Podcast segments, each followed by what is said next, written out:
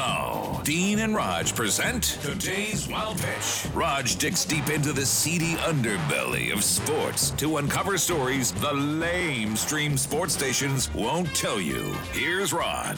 And we return to one of our favorite categories weird sports injuries, where we chronicle the bizarre and stupid things that happen to gifted athletes, like Sammy Sosa going on the DL because of a sneeze, or John Smoltz burning himself while ironing a shirt oh. he was wearing. Professional golfer Dustin Johnson has made our list before when he missed the Masters because he slipped and fell down the stairs. Mm-hmm. And Dustin returns because he revealed recently he missed another tournament because he tweaked his back again. When pressed how he did it, Dustin implied it happened during some adult time with his beautiful wife, Paulina Gretzky. What'd you do to your back? What is I just tweaking? pulled a muscle. Swinging a club or lifting up a kid? Yeah, lifting up a kid, just a, a bigger kid. Oh, the old reverse cowboy claims another victim, Oh Dean. no! Ouch! That's today's wild pitch.